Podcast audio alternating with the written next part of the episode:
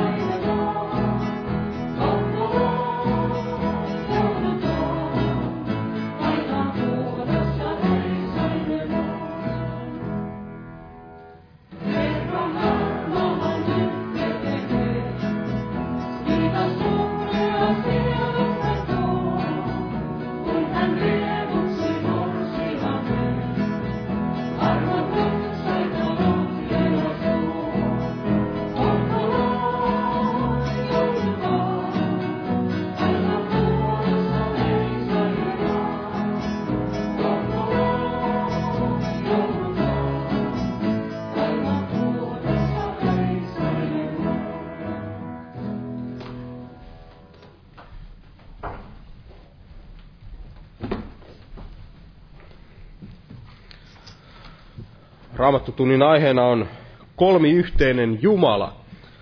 Kolmiyhteinen Jumala. Ja todella Raamattu, Raamattu kun tutkii, niin siellä käy hyvinkin selvästi ilmi, että,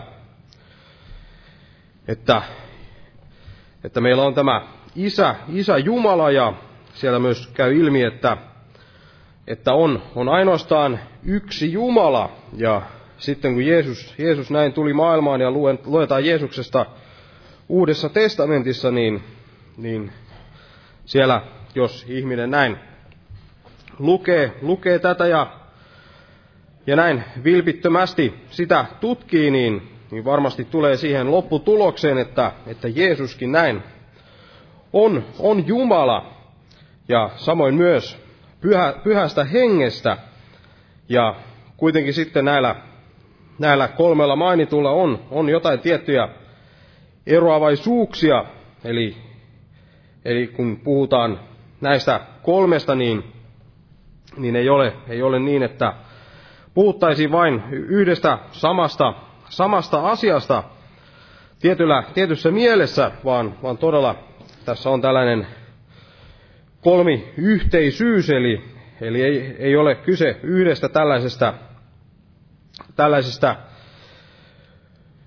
niin ikään kuin, niin kuin jotkut ovat yrittäneet selittää tätä, tätä kolminaisuutta sillä, että, että esimerkiksi vesi, vesi näin esiintyy kolmessa eri, eri muodossa, eli saattaa joskus olla tällaista höyryä ja joskus sitten se on vettä ja joskus se taas on tällaista jäätä, mutta kuitenkin tässä on tällainen pieni, pieni virhe, jos, jos sitä, sitä yritetään käyttää näin kuvaamaan tätä, tätä Jumalan kolminaisuutta, koska kyseessä ei ole, ei ole, että Jumala näin jossakin tilanteessa näin esiintyy Jeesuksena ja joissakin tilanteissa isänä ja joissakin tilanteissa näin pyhänä henkenä, vaan nämä ovat tällaiset kolme eri, eri persoonaa, mutta kuitenkin vain, vain yksi Jumala.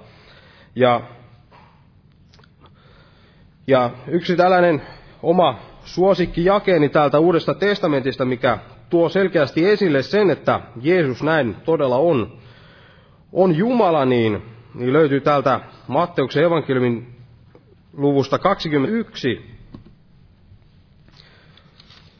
Ja luetaan tämä, nämä jakeet 15 ja 16. Eli Matteuksen evankeliumi 21.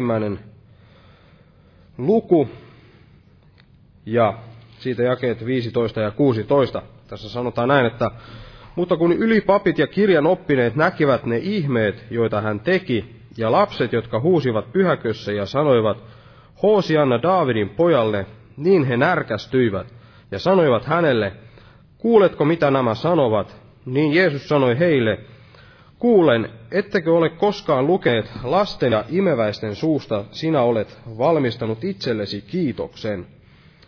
Ja tässä Jeesus selkeästi viittaa, viittaa sinne vanhan testamentin kirjoituksiin, missä Jumala puhuu näin, näin itsestään, näin, että hän, tai, tai puhutaan psalmissa näin Jumalasta, että, että hän, hän on valmistanut itselleen kiitoksen lasten ja imeväisten suusta, ja Jeesus tässä ottaa tämän sanan paikan tarkoittamaan itseään, eli näin osoittaa, että hän on tämä elävä Jumala, joka, näin on valmistanut lasten ja imeväisten suusta sen, sen kiitoksen, ja tämän tähden nämä lapset siellä huusivat, että hoosi Anna Daavidin pojalle, ja tämä sai nämä ylipapit ja kirjan oppineet siellä näin närkästymään.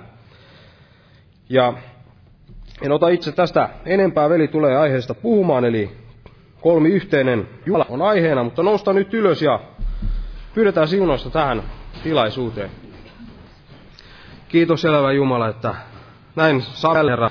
Tulla sinun sanasi äärelle, Herra, tutkaa sitä sinun pyhää sanasi, Herra, jossa sinä näin opetat meitä yhä syvemmin näin tuntemaan sinua, Herra, ja kasvamaan siinä meidän uskonvaelluksessamme, siinä hengellisessä elämässämme, Herra, kasvamaan sinussa, Herra, ja että sinä todella saisit näin meissä, meissä kasvaa, Herra, että voisit näin, näin meitä ohjata yhä, yhä enemmän ja syvemmälle niihin, niihin sinun, sinun ihmeellisiin teihisi, Herra, ja kiitos todella, että, että näin tänä päivänä, Herra, siunaat tämän, tämän kokouksen, siunaat jo veljen, joka sinun sanasi tulee meille opettamaan, Herra, ja todella ole, ole pyhän henkesi kautta läsnä, Herra, täällä niin, että saamme todella ymmärtää sinun sanojasi, Herra, ja valaiset todella meille, meille näitä sinun totuuksiasi tänään, Herra, ja muista näitä, myös näitä monia esirukouspyyntöjä, mitä tänne on jätetty, Herra, ja todella kirkasta sinun nimesi, Herra, näiden esirukouspyyntöjenkin kautta, Herra, ja kiitos todella, että jäät siunaamaton kokouksen Jeesuksen Kristuksen nimessä. Aamen.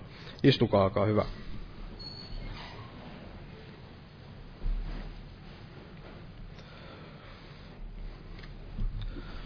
Huomenna ja yli huomenna on jälleen nämä päivärukoushetket täällä kello 12. Ja huomenna myös evankeliointi-ilta ja sitten perjantaina on rukouskokous kello 19. Ja sitten viikon loppuna niin lauantaina kello 18 on herätyskokous ja sunnuntaina samaan aikaan kello 18 on sitten ehtoolliskokous. Tervetuloa näihin tilaisuuksiin ja jos nyt lauletaan jälleen yhteinen laulu, otetaan laulu numero 435, 435 ja laulun aikana kannetaan vapaaehtoinen uhrilahja Herran työ hyväksi. Jumala siunatko jokaista uhrin antajaa.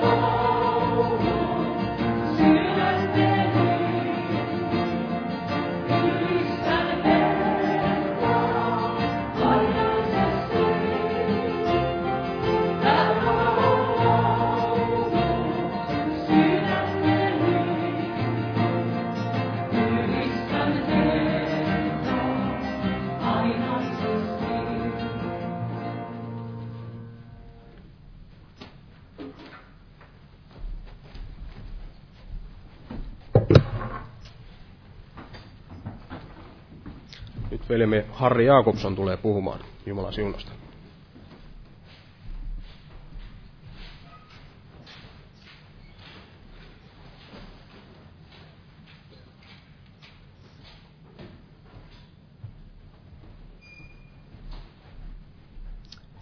Rauhaa kaikille.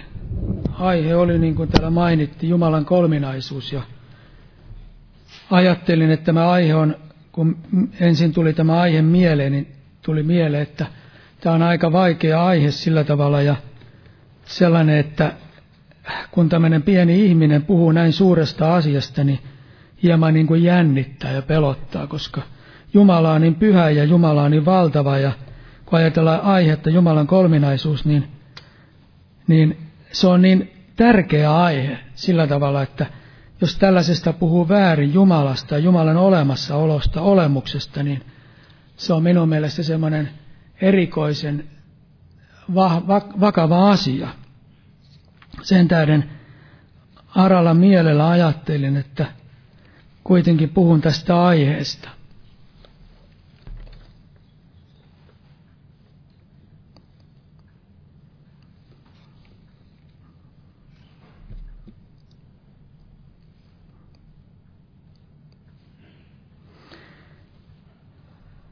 Tämä on sen verran tärkeä aihe, että ajattelin vähän näitä lauseitakin, että ne kaikki tulee oikein sanottua.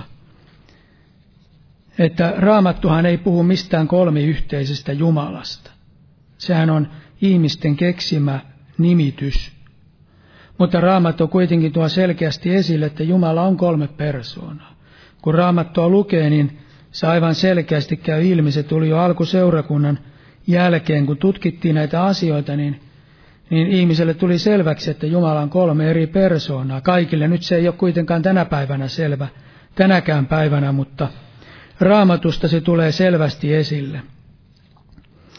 Ja silloin kun Jeesuksen elämän ja kuoleman ja ylösnousemuksen jälkeen syntyi monenlaisia harhaoppeja.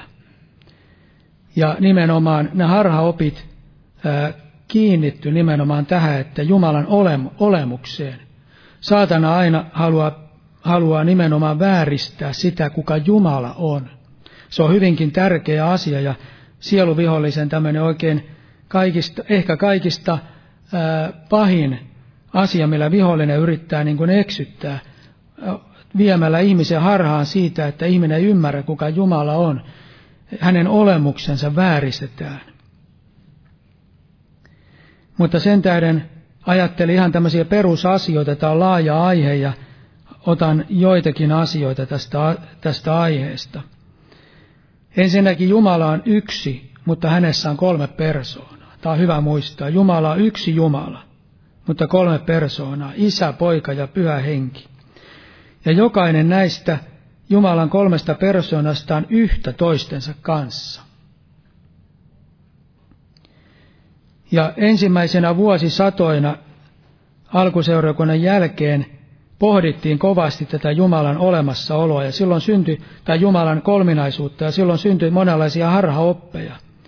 Jotkut harhaopit sanovat, että Jeesus on ihminen ja hän on tämmöinen profeetta. Monet tänäkin päivänä sanovat näin. Jotkut harhaopit sanovat, että Jeesus oli Jumala, mutta hän oli ihminen vain näennäisesti. Että hän oli niin kuin gnostilaiset ajattelivat näin, että Jeesus on semmoinen henkiolento tai semmoinen Jumala ja ihminen, hän, on vaan, hän ei ole oikeasti ihminen, niin kuin tavalliset ihmiset. Ja sitten jotkut sanovat näin, että Jeesuksella oli kaksi persoonaa. Sekin on harha oppi.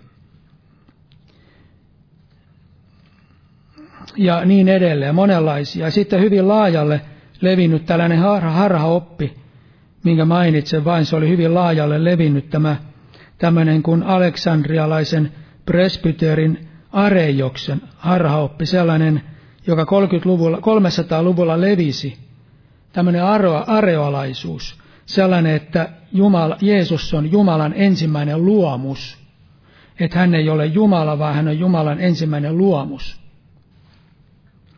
Tämä levisi hyvin laajalle, ja nimenomaan tämä oli yksi syy, minkä tähden tällainen pidettiin tällainen Nikean kirkolliskokous vuonna 325. jossa tämä areolaisuus tuomittiin harhaopiksi. Tämä oli hyvin laajalle levinnyt Eurooppaan. Ja esimerkiksi Jehovan todistajien, todistajien opissa on paljon yhtymäkohtia tähän areolaisuuteen. Ja tällä veli mainitsi alussa, että jotkut ajattelee, että Jumala on yksi ja sama Jumala, niin kuin vesi ja jää ja höyry, niin näin, näin uskovat nimenomaan esimerkiksi branhamilaiset.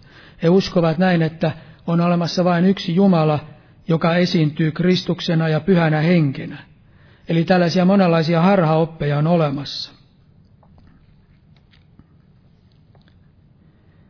Ja varsinkin tämä Jeesuksen olemus, niin tästä on paljon tällaisia harhaoppeja ja, ja sieluvihollinen erikoisesti haluaa Jeesuksen olemusta vääristää. Varmaan johtuu siitä, koska Jeesuksessa on nimenomaan tämä pelastus. Ja meidän tulee muistaa, että Jumala on yksi Jumala kolmessa persoonassa. Ja tämä tulee esille raamatussa monissa kohdin.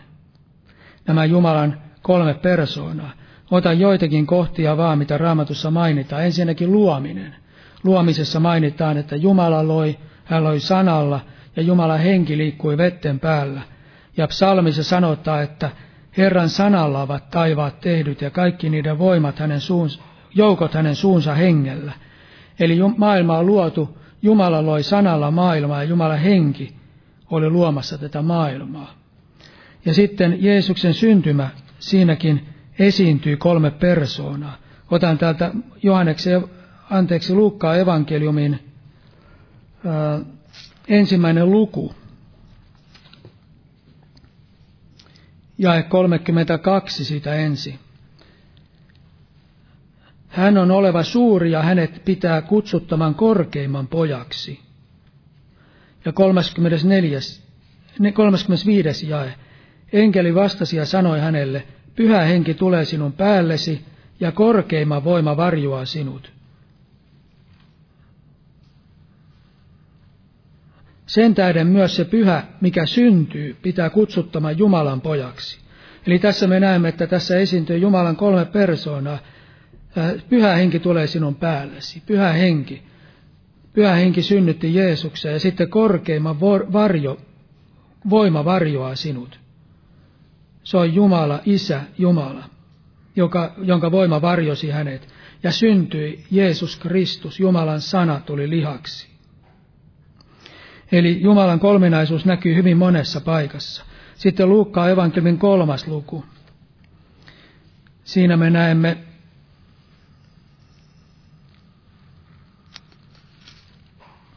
hyvinkin kauniisti tämä, millä tavalla Jumalan kolme persoonaa esiintyy. Tämä kolmas luku jae jakeessa 21 ja 22. Ei kun hetkinen, paninkohan mä nyt oikein, Luukas kolme.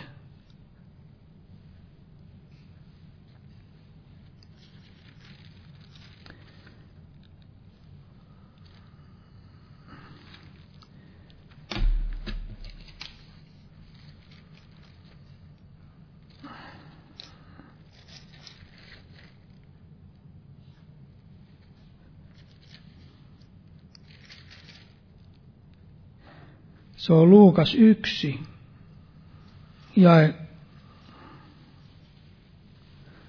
31 ja 32. En tiedä, miten on näin väärin laittanut. Ja minä en tuntenut häntä, mutta sitä varten, että hän tulisi julki Israelille. Minä olen tullut vedellä kastamaan. Ja Johannes todisti, minä näin hengen laskeutuvan alas taivasta niin kuin kyyhkysen, ja se jäi hänen päällensä. Ja kun Jeesus kastettiin, niin siellä sanotaan, että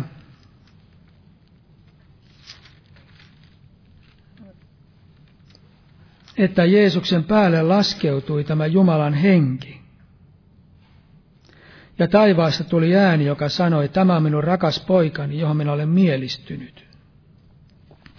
Eli kasteessa oli tämä Jumalan kolme persoonaa, Jeesus kuuliaisena isän tahdolle, hän tuli ihmiseksi, hän oli kuulijainen isän tahdolle.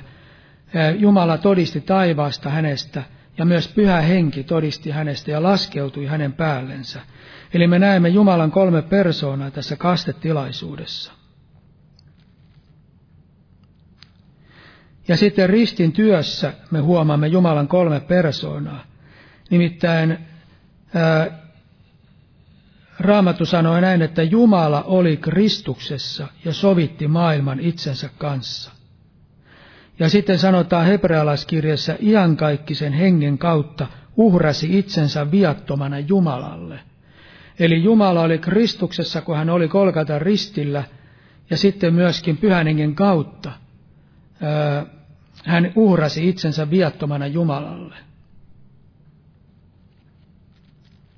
Jehovan todisteen kanssa yhtenä päivänä keskustelin ja he tuli vastaan ja aloin juttelemaan heille tästä Jeesuksen jumaluudesta ja mainitsin tämän, että kun Jeesus oli ristillä, he uskovat näin, että Jeesus on luotu olento, niin sanoi, että siellä ristillä oli myös Jumala. Siellä sanotaan, että Jumala oli Kristuksessa ja sovitti maailman itsensä kanssa. Eli siellä ristillä Jumala itse sovitti maailman Jeesuksen kautta ja myöskin pyhän hengen kautta. Hän uhrasi itsensä Jumalalle. Eli siellä on kolme nämä persoonaa. Jehovan todistajat eivät usko, että Jeesus on Jumala, mutta tässä oli todella kolme nämä Jumalan persoonaa.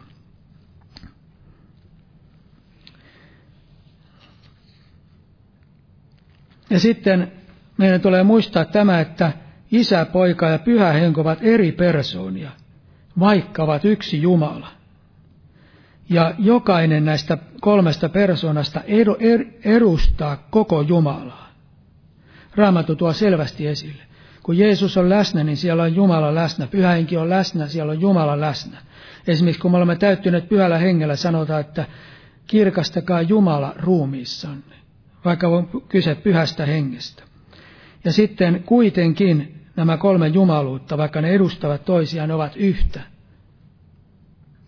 Tämä on sellainen salaisuus, mitä on vaikea järjellä ymmärtää, mutta meidän tulee uskolla nämä asiat omistaa. Ja Jeesus sanoikin, että minä, isä ja minä olemme yhtä. Ja Johanneksen evankeliumin 14. luku, jae kahdeksan. Tässä tulee hyvin esille, mitä Jeesus sanoi itsestään. Filippus sanoi hänelle, Herra, näytä meille isä, niin me tyydymme. Jeesus sanoi hänelle, niin kauan aikaa minä olen ollut, minä olen ollut teidän kanssaan, etkä sinä tunne minua, Filippus.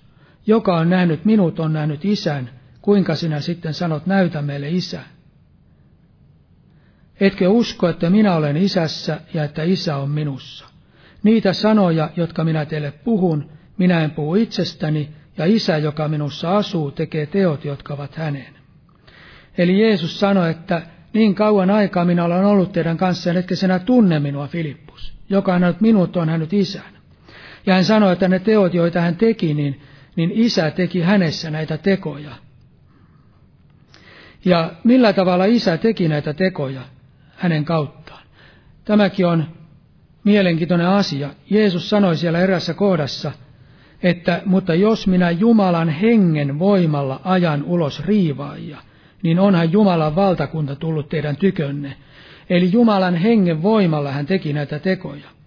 Eli me näemme tässä, että kun isä teki näitä tekoja hänessä, niin, niin, niin me voimme tietää, että pyhä henki on Jumala. Ja pyhän hengen kautta isä teki näitä tekoja. Ja tällä tavalla, ää, tällä tavalla kun Jeesus teki näitä, isä teki näitä tekoja, niin me voimme tietää, että pyhän hengen voimalla hän teki näitä tekoja. Ja Jeesus sanoi myöskin toisessa kohdassa, että pyhä henki on Jumala. Ja Jumala, Raamattu sanoi näin, että Jumalan henki. Jeesus sanoi itse, että, että kun opetuslapset joutuu vaikeuksiin, että mitä heidän tulee puhua, niin teidän isänne henki teissä puhuu. Eli Jumalan henki puhuu meissä.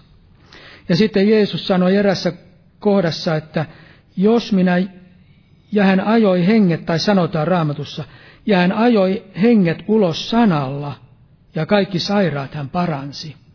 Eli tässä me näemme, että hän ajoi henget ulos sanalla. Eli Jeesus on Jumalan sana ja sana on Jumala. Eli Jumalan sana myöskin edustaa tätä Jumalaa. Hän ajoi henget ulos sanalla. Ja sitten taas Johanneksen evankelmin 14. luku ja 23 sanoo. Ja Jeesus vastasi hänelle, jos joku rakastaa minua, niin hän pitää minun sanani, ja minun isäni rakastaa häntä, ja me tulemme ja jäämme hänen tykönsä asumaan. Eli hän ei sano, että minä tulen, ei pyhähenki tulee, me tulemme. Jumala tulee asumaan meidän sisimpäämme. Ymmärrän näin, että isä, poika ja pyhähenki tulee uskovaiseen asumaan, jos me rakastamme häntä.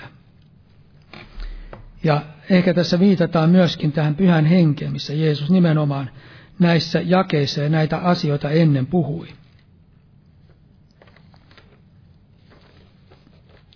Ja uudesti syntyneessä ihmisessä asuu myös Jumala. Asuu sanan kautta, jonka henki tekee eläväksi. Mutta meidän tulee muistaa myös, että kuitenkin Raamattu kehottaa meitä rukoilemaan pyhän hengen lahjaa. Ja itse ymmärrän tämän asian tällä tavalla, että, että pyhä henki tulee niin kuin persoonana asumaan ihmiseen. Jeesus sanoi aina, että älkää lähtekö ennen kuin teidän päällenne vuodatetaan pyhä henki, ennen kuin te saatte pyhän hengen. Eli Jumalan pyhän hengen persoona, kun tulee meihin asumaan, se on erillinen kokemus, mutta sanansa kautta ja uudessa syntymisessä asuu jo Jumala kokonaisena, mutta ymmärrän tällä tavalla, että pyhän hengen täyttyminen on kuitenkin erillinen oma tehtävänsä, aivan samalla tavalla kuin Jeesus oli maan päällä persoonana. Nyt hän on taivaassa, mutta hän tulee myös asumaan meidän sydämeemme. Raamattu sanoo, että ettekö tunne, että Jeesus Kristus asuu teissä. Eli Jeesus Kristus asuu meissä – hän asuu meissä henkensä kautta, hän asuu sanansa kautta. Me voimme olla varma, että hän asuu meissä, mutta hän kuitenkin on siellä taivassa rukoilemassa meidän puolestamme. Niin kuin Raamattu sanoo, eräänä päivänä hän tulee takaisin. Jumala on sellainen, mitä me emme voi ymmärtää, mutta Raamattu sanoo näin Jumalasta ja meidän tulee uskossa omistaa se, mitä Raamattu sanoo.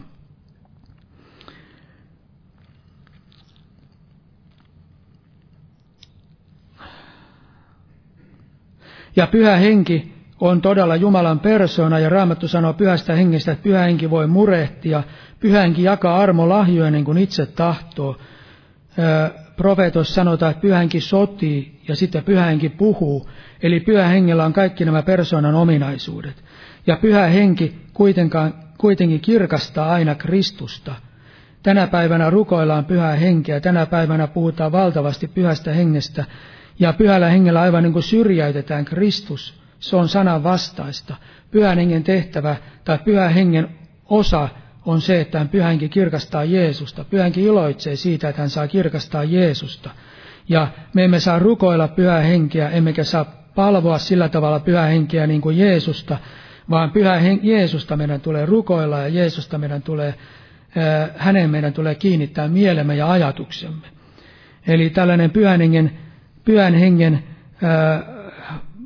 että pyhä henki tehdään seurakunnassa tällaiseksi keskeiseksi, niin se ei ole sanan mukaista. Vaikka pyhä henki on Jumala ja Jumalan persoona. Ja erityisesti tämä Jeesuksen persoona on pyhä, saatanan hampaissa, koska hänessä on pelastus. Ja vaikka Jeesus on erillinen persoona, hän on yhtä isän kanssa, samaa olemusta isän kanssa. Esimerkiksi Jesajan kirjassa sanotaan Jeesuksesta, mikä hänen nimensä on, väkevä Jumala, iankaikkinen isä. Eli Jeesusta nimitetään väkeväksi Jumalaksi, iankaikkiseksi isäksi. Ja sitten eräs paljon puhuva jae, otan tästä Johanneksen evankelmin ensimmäinen luku. Tämä on luettu täällä monta kertaa, mutta tätä kun me oikein ajattelemme tätä jaetta, niin tämä on erittäin selventävä, erittäin hyvä jae, kun ajattelemme Jeesuksen persoonaa. Johanneksen evankelmin ensimmäinen luku jäi 14. Ja sana tuli lihaksi ja asui meidän keskellämme. Ja me katselemme hänen kirkkauttansa, sen kaltaista kirkkautta kuin ainokaisella pojalla on isältä, ja hän oli täynnä armoa ja totuutta. Eli sana on Jumala,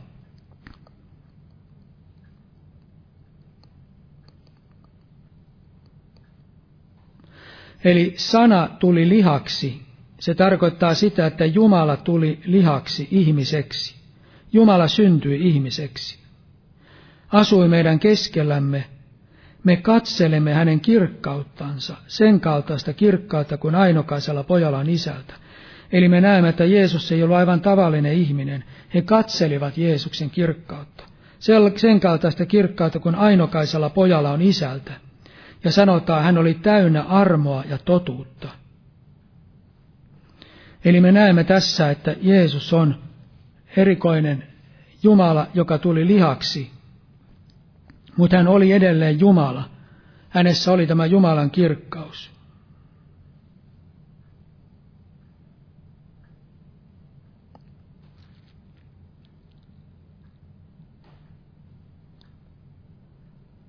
Ja Jeesus tuli todelliseksi ihmiseksi maan päälle. Sellaiseksi ihmiseksi, joka kulki tämän ihmisen elämän vaivoineen ja hän joutuu myöskin mon, kaikella tavalla kiusatuksi, niin kuin Raamattu sanoo, mutta kuitenkin ilman syntiä. Eli tämä on aika vaikea ymmärtää ihmiselle, että hän oli tällainen tavallinen, syntyi myöskin tällaiseksi ihmiseksi, samanlaiseksi ihmiseksi kuin mekin, ja kuitenkin hän oli edelleen Jumala. Ja täällä hyvin tämmöinen, tästä on puhuttu täällä, mutta otan täältä Filippiläiskirjasta, hyvin sellainen selventävä raamatun kohta, mutta hieman sellainen vaikeasti ymmärrettävä, jos me nopeasti tämän asian luemme. Ja tätä joutuu monta kertaa lukemaan ja vertaamaan toisiin raamatun jakeisiin, että ymmärtää oikein, mitä näillä raamatun jakeilla tarkoitetaan. Filippiläiskirjeen toinen luku jäi viisi sitä eteenpäin. Olkoon teillä se mieli, joka myös Kristuksella Jeesuksella oli, joka ei, vaikka hänellä olikin Jumalan muoto, katsonut saaliiksen olla Jumalan kaltainen, vaan tyhjensi itsensä ja otti orjan muodon, tuli ihmisen kaltaiseksi ja hänet havaittiin olennalta sellaiseksi kuin ihminen. Hän nöyryytti itsensä ja oli kuulijainen kuolemaan asti, hamaan ristin kuolemaan asti.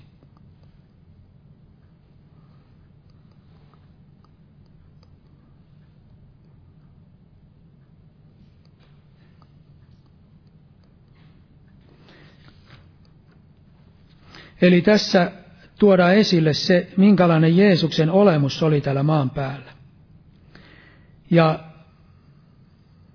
tässä pyhä henki on, pyhä henki on antanut tämän Jumalan sanan, ja pyhä henki on varmasti nämä sanat määritellyt aivan oikein. Meidän tulee muistaa se, että mitä sanoja Jumala käyttää tässä Jeesuksesta. Tässä sanotaan näin, että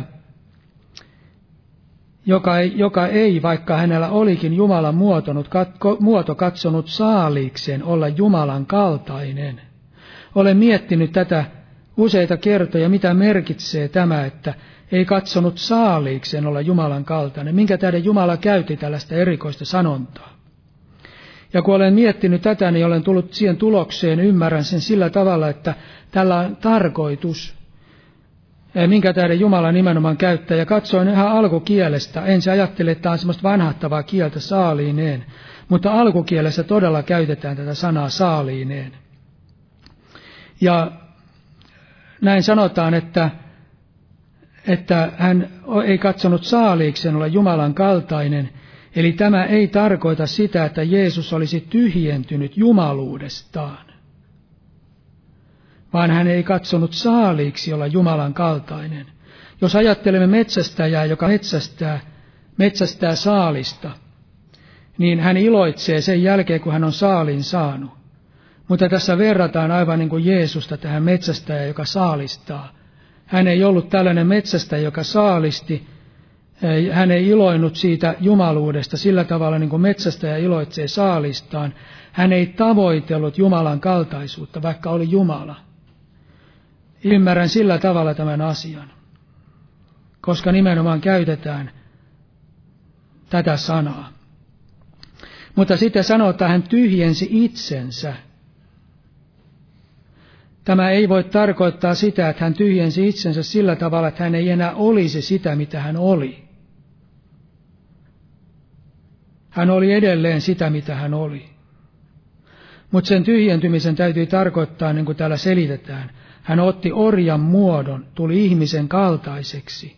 Hän nöyryytti itsensä, oli kuuliainen kuolemaan asti.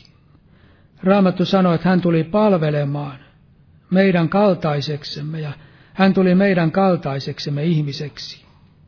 Hän ei etsinyt omansa. Paavali kirjoitti, sillä ei Kristuskaan elänyt itselleen mieliksi. Hän ei elänyt itselleen mieliksi. Jeesus kävi läpi kaikki ihmisen vaiheet, kun me ajattelemme erilaisia vaiheita, mitä meillä on. Kaikki ihmisen vaiheet, mutta täydellisesti, täysin pistein voidaan sanoa. Kun me käydään koulua, niin koulussa voidaan saada seiskaa tai kasia. Niin Jeesus tavallaan kävi tämän ää, korkeakoulun lävitse, sama mikä mekin joudutaan käymään. Tai ei ehkä vielä korkeakoulu, mutta kaikki koulut, mitä mekin joudumme käymään. Mutta hän kävi esimerkiksi meille, hän kävi edeltä kaiken tämä, mitä me joudumme kulkemaan, mutta täysin pistein. Sai kympi jokaisessa aineessa. Hän oli täydellinen Jumalana hän myöskin vaelsi ihmisenä täällä täydellisesti.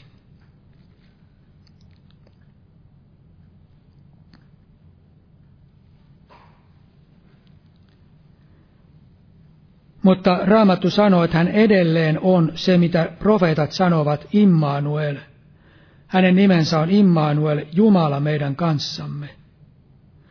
Tuli mieleen ilmestysmaja, ilmestysmajan kuva Kristuksesta – Ilmestysmajan sisus on hyvin kaunis kerubipeitteinen. Siellä on tällainen jumalainen loisto. Mutta siellä ulkopuolella on tämä hyvinkin ehkä ei niin kauniin näköinen ulkopeite. Jeesus kulki täällä maan päällä ihmisenä, ei mitenkään kauniin näköisessä peitteessä. Hän otti orjan muodon, hän tuli tavallisen ihmisen kaltaiseksi, mutta hänen sisimmässään oli tämä Jumala. Hänessä oli tämä Jumala edelleen. Ja, ja hän kulki kuitenkin tämän ihmisen olemuksen kautta, olemuksessa tämän läpi tämän maailman. Aivan niin kuin tämä ilmestysmaja siellä erämaassa. Ja hän osoitti olevansa Jumala. Täällä raamatussa sanotaan joitakin kohtia, otan ihan lyhyesti. Esimerkiksi Johanneksen evankeliumin toinen luku,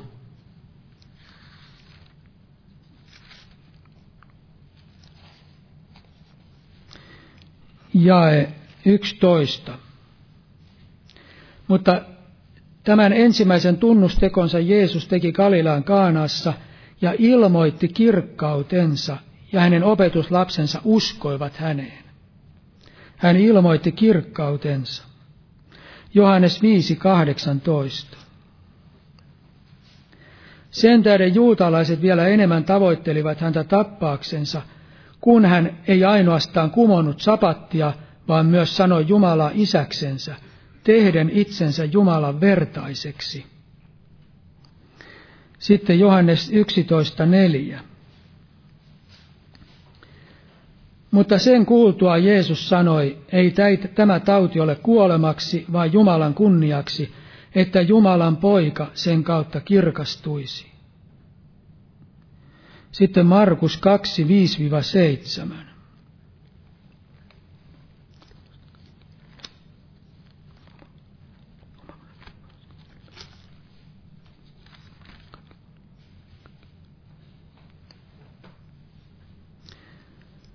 Kun Jeesus näki heidän uskonsa, sanoi hän halvatulle, poikani, sinun syntisi annetaan anteeksi. Mutta, hän, mutta siellä istui muutamia kirjanoppineita ja he ajattelivat sydämessään, Kuinka tämä näin puhuu? Hän pilkkaa Jumalaa. Kuka voi antaa syntejä anteeksi, paitsi Jumala yksin? He ymmärsivät, että yksin Jumala voi antaa syntejä anteeksi. Sitten vielä, näitä on paljon, mutta otan vaan vielä Matteuksen evankeliumin 7. luku ja 29.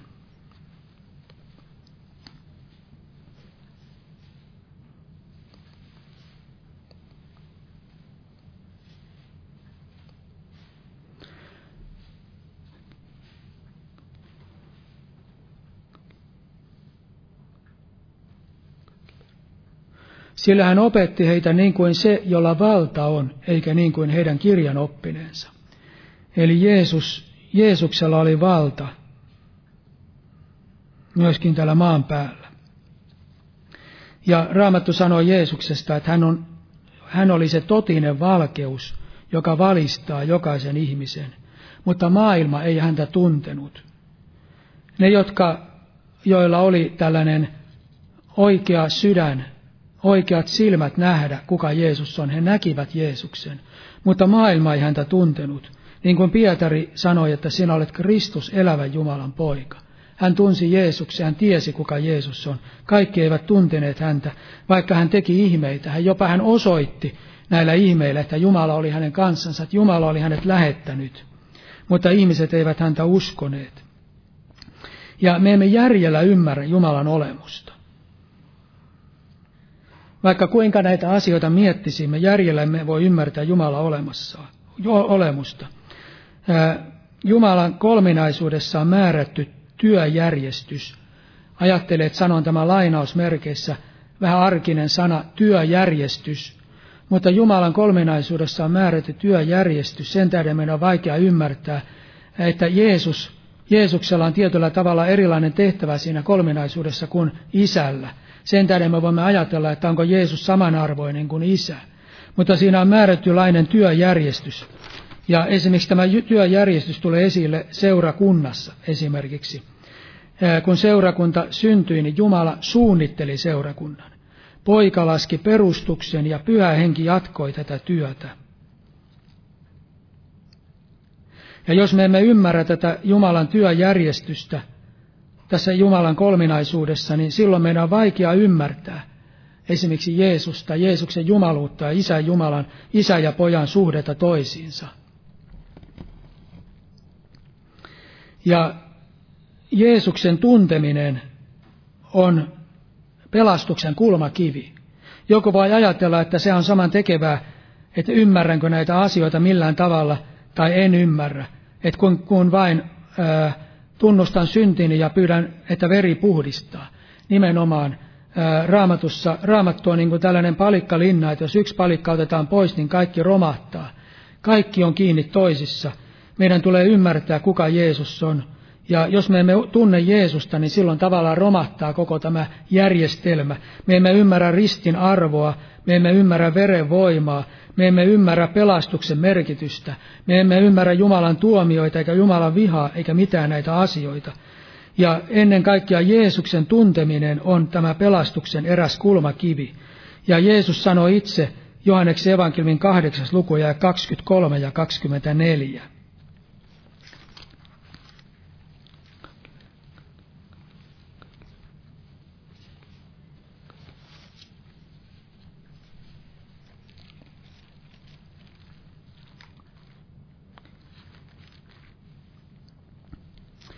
Ja hän sanoi heille, te olette alhaalta, minä olen ylhäältä. Te olette tästä maailmasta, minä en ole tästä maailmasta. Sen tähden minä sanon teille, sanoin teille, että te kuolette synteihinne, sillä ellette usko siksi, minua siksi, joka minä olen, niin te kuolette synteihinne. Ja kuka Jeesus on? Jeesus on Messias ja Jeesus monta kertaa puhui siitä, että hän on lähtenyt isästä. Hän jälleen, hän menee isän tykö, hän sanoi. Hän on lähtenyt isästä ja opetuslapset sanoivat, että opetuslapset uskoivat sitten, että hän on lähtenyt isästä.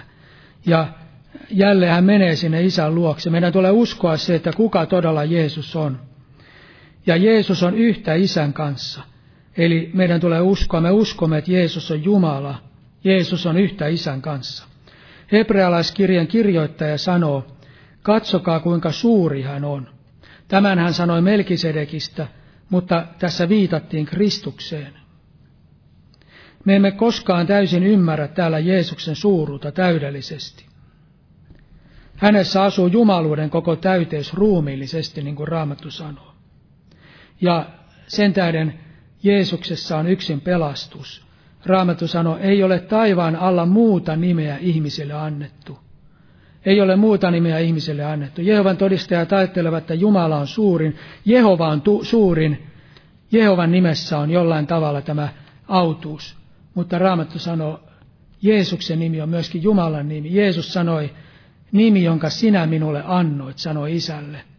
Sinun nimesi, jonka sinä minulle annoit. Jeesuksen nimessä on pelastus. Ja sen tähden saatana vihaa Jeesuksen nimeä Ja saatana ei halua, että me opimme tuntemaan, kuka todella Jeesus on. Ja on tärkeää ymmärtää, että Jeesus todella on se, kuka on. Ja myöskin maan päällä vaeltaessaan hän ei ollut ää, kuka tahansa, vaan hän oli todella Jumala, joka kulki ihmisen, ää, ihmisenä tämän maanpäällisen elämän.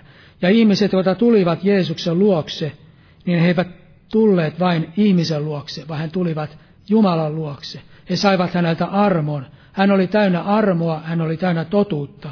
Hän osoitti sitä Jumalan olemusta. Hän osoitti Jumalan rakkausta ja kaikkea sitä, mitä Jumalassa on, hän osoitti ihmiselle. Ja ihmiset saattoivat Kristuksessa nähdä Jumalan kaikessa, mitä hän sanoi, mitä hän teki ja millä tavalla hän toimi täällä maan päällä. Aamen. Noustaa ylös ja rukoillaan vielä. Kiitos Herra Jeesus. Kiitos Herra Jeesus, että sinä olet Herra tullut alas taivaasta, Herra, kulkenut sen tuskien tien meidän edestämme, Herra. Sinä, Herra, otit meidän syntimme päällemme, Herra, päällesi, Herra Jeesus, ja kannoit meidän syntimme, että me saisimme olla vapaita synneistä, Herra Jeesus. Auta meitä enemmän ymmärtämään, Herra, sinun olemustasi ja sinun rakkauttasi ja sinun veresi voimaa, Herra Jeesus. Ja Herra, siunaa omaa seurakuntaasi. Puhdista oikein verelläsi meidät, Herra. Kaikki, Herra, mitä meissä on, Herra. Puhdista verelläsi, Herra Jeesus, ja kätke meidät kolkata veresi, ja Herra Jeesus, siunaa seurakuntaasi ja siunaa, Herra, meitä kaikkia, ja kansas Israelia, ja Bolivian seurakuntaa, perun uskovia ja meitä kaikkia, Jeesuksen Kristuksen nimessä. Aamen. Istukaa, olkaa hyvä.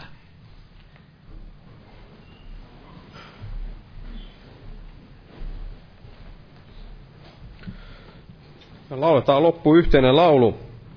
Otetaan laulu numero 132, 132. Ja veli voi tässä edessä vielä rukoilla, jos joku kaipaa esirukousta. Jumalan siunasta teille kaikille.